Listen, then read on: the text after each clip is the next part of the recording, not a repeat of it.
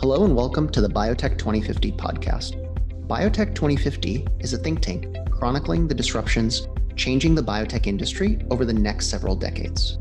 Check out our website at biotech2050.com. I'm one of today's co hosts, Alok Tai. I'm the VP of Life Sciences at Ignite, and we're a secure content platform focused on key global industries. I'm really excited today to be joined by Dr. Alice Bexon, the Chief Medical Officer at Viriad.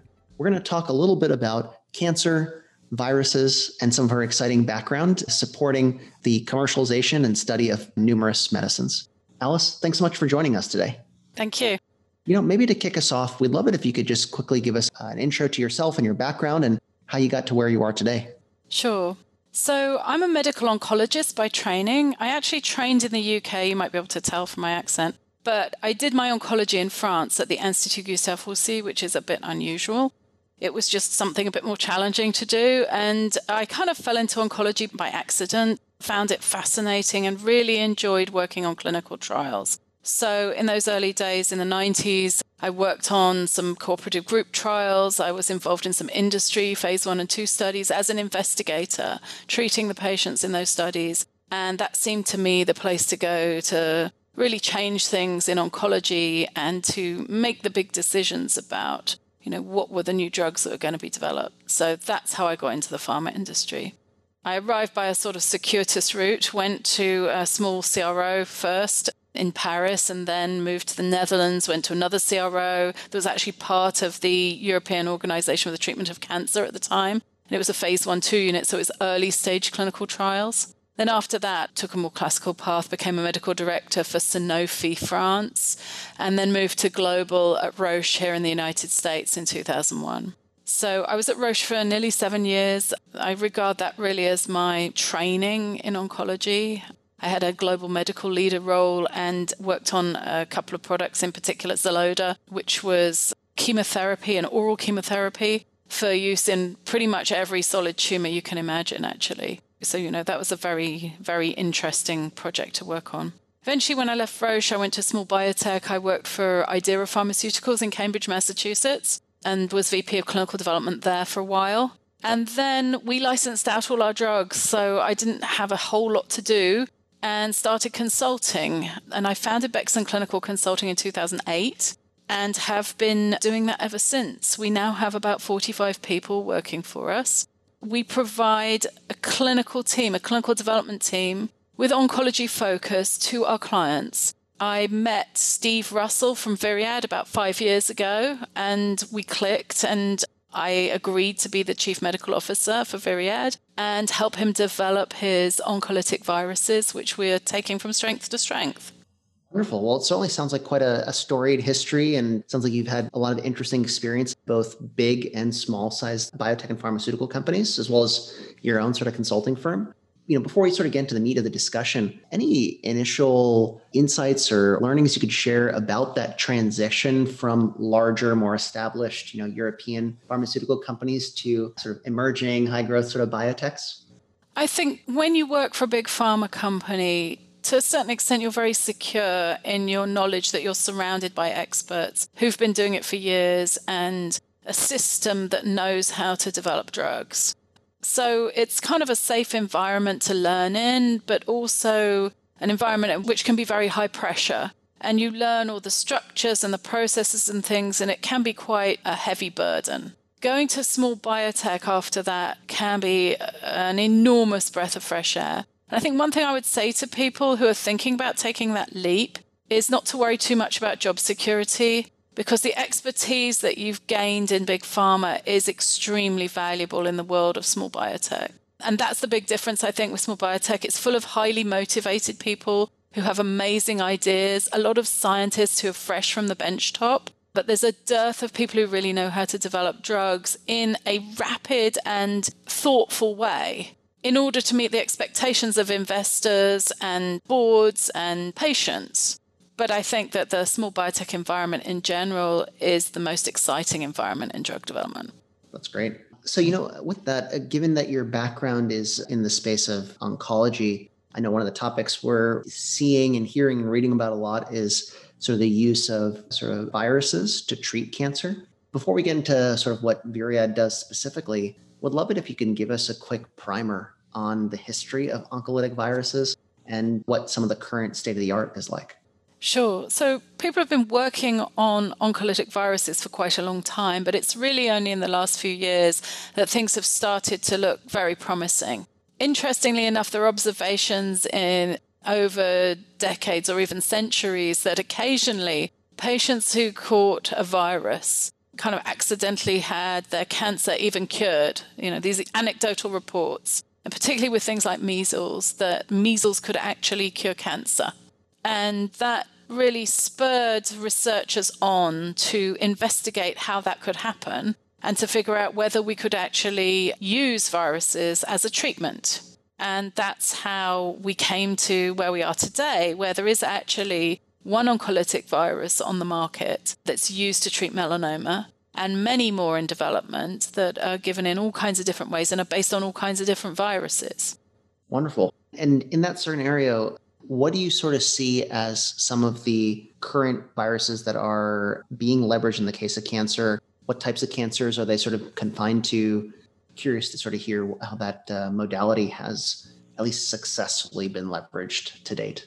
So, there's quite a lot of the common viruses have been used as vectors, and that of course, is logical because we know a lot about the safety of the common cold, for instance, so adenoviruses and herpes viruses and measles virus as well. But what's been happening lately is people have been branching out into more exotic viruses. And I think we have some really good evidence that these more exotic viruses might have advantages over the more traditional, well known common viruses in order to, you know, deliver a treatment. For example, the measles virus, which I was talking about before, is one of the treatments that we, we have at Viriad. And you know, we have cases of patients who have effectively been at least put into a very long term remission with this treatment.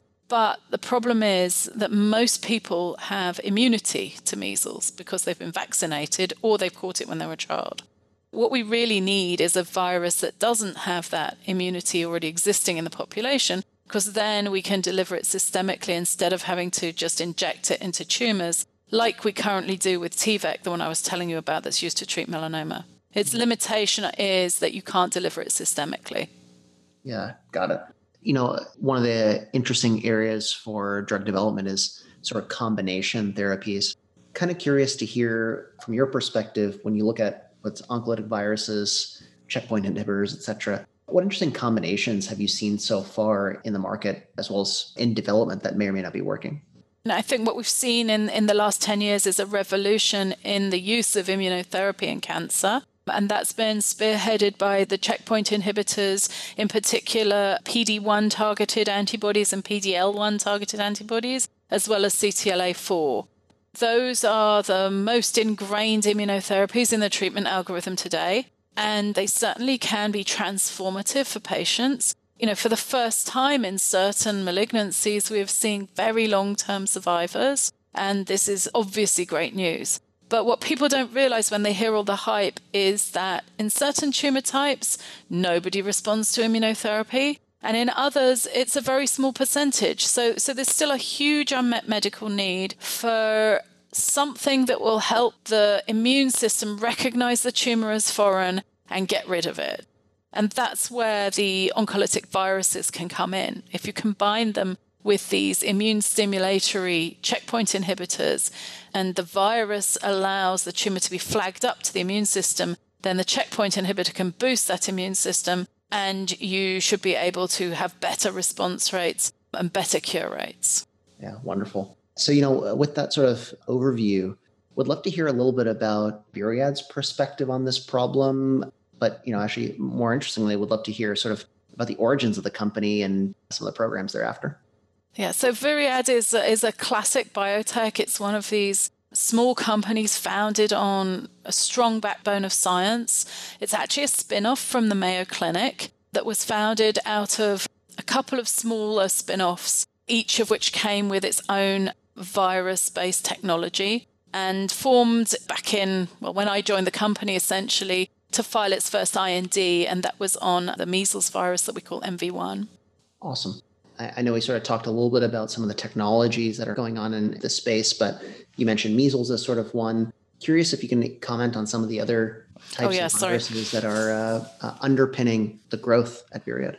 Yeah, so the interesting thing is that, that once you know how to create these drugs, you can essentially have an infinite pipeline. So, although the very first oncolytics at Vyriad came from measles, we've moved on to use a platform of, a VSV, vesicular stomatitis virus, which has very little immunity in the general population. So, that really meets the criteria for a systemic therapy. And then further on from that, we have a number of other potential platforms that are sitting there in the pipeline just waiting to be developed. And you can arm those viruses with various different stimulants or antigenic targets or other ways of, you know, flagging up the tumor to the immune system and then let them loose on the cancer essentially, I can't really tell you how many oncolytics we have in our pipeline because we can pretty much make one for every situation. Got it. And let me just maybe spend a minute on that concept, which is, you know, when you look at the conventional, say, small molecule world, you can synthesize infinite types of molecules, right? However, a very small portion of them could potentially be drugs for a variety of reasons, right? Solubility, toxicity, etc. When you say infinite versions of an oncolytic virus, are you taking a common scaffold and then modifying it? Are you just looking at the variety of different viruses that are out there and screening those? Curious, how do you scale that design? You can do both of those things, but you can also fuse them and create new ones. So the answer is yes. For instance, I, I, mean, let's use VSV as an example because I think that's the one that's most important at the moment for Viriad.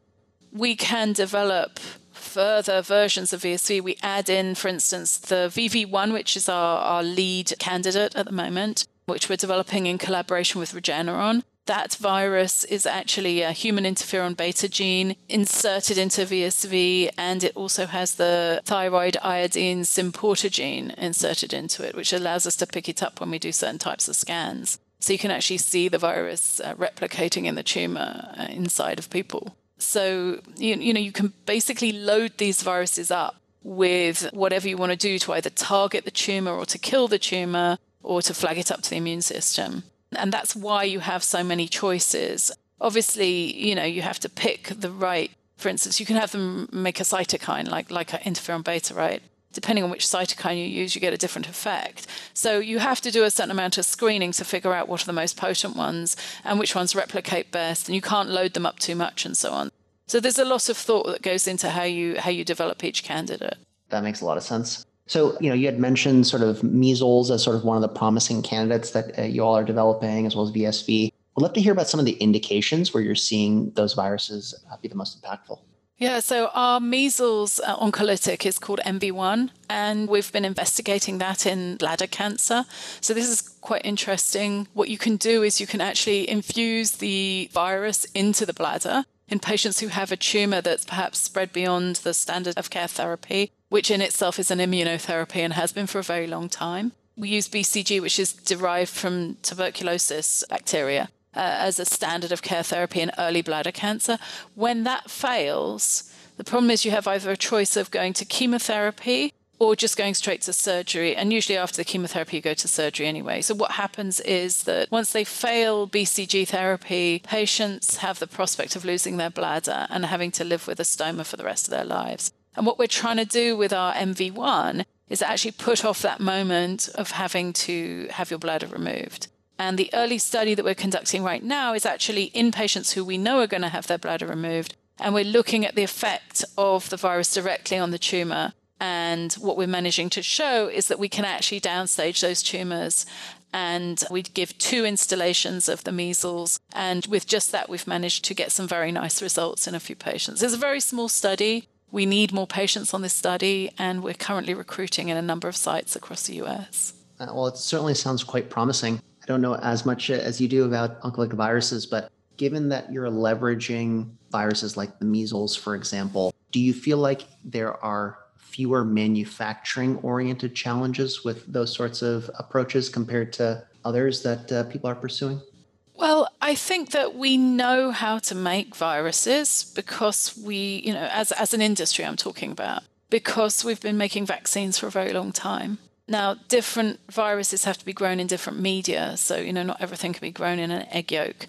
And a lot of viruses have to be grown in um, mammalian cell models and so on. But this is something that Vyriad's also been doing for quite a long time and is really ramping up now our own manufacturing. So, you know, depending on the company, you use different ways of doing this, but I think that is one of our expertise is, is, is in knowing how to make these things. Awesome. Well, certainly sounds quite promising. Um, other than bladder cancer, are there other indications where you sort of see tremendous promise for this platform? Yeah, I mean, the nice thing about our Voyager V1 oncolytic, the one that we're working with Regeneron on, is that it can be given systemically. It's given IV. It's one shot, and then the patient receives checkpoint inhibitors after that.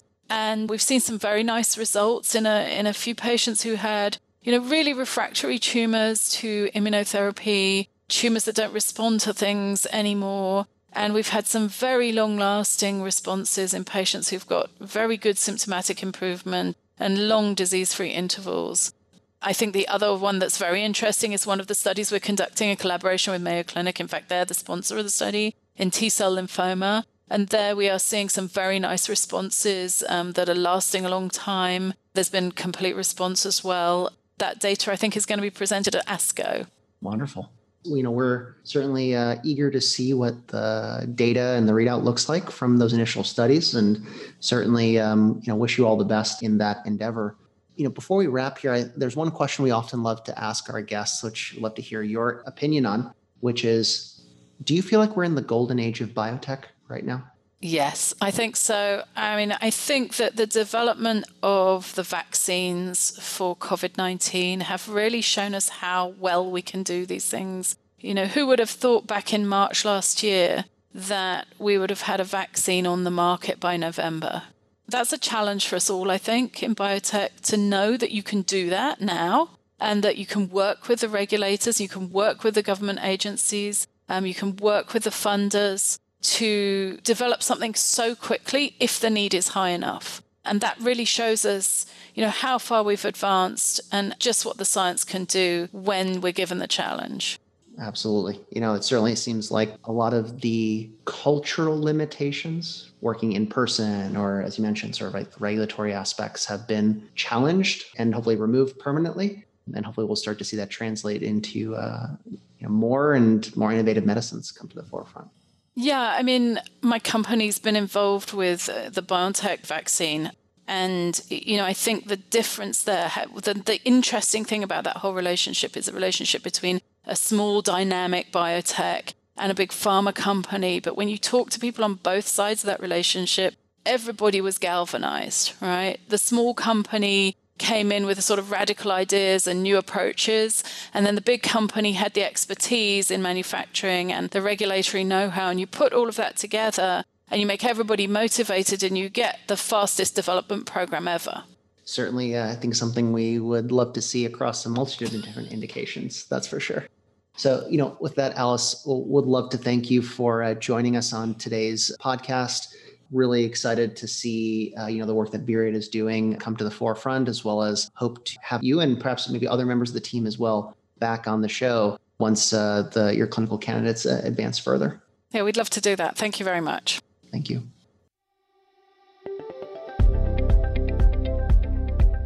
Thank you for listening to this episode of Biotech 2050.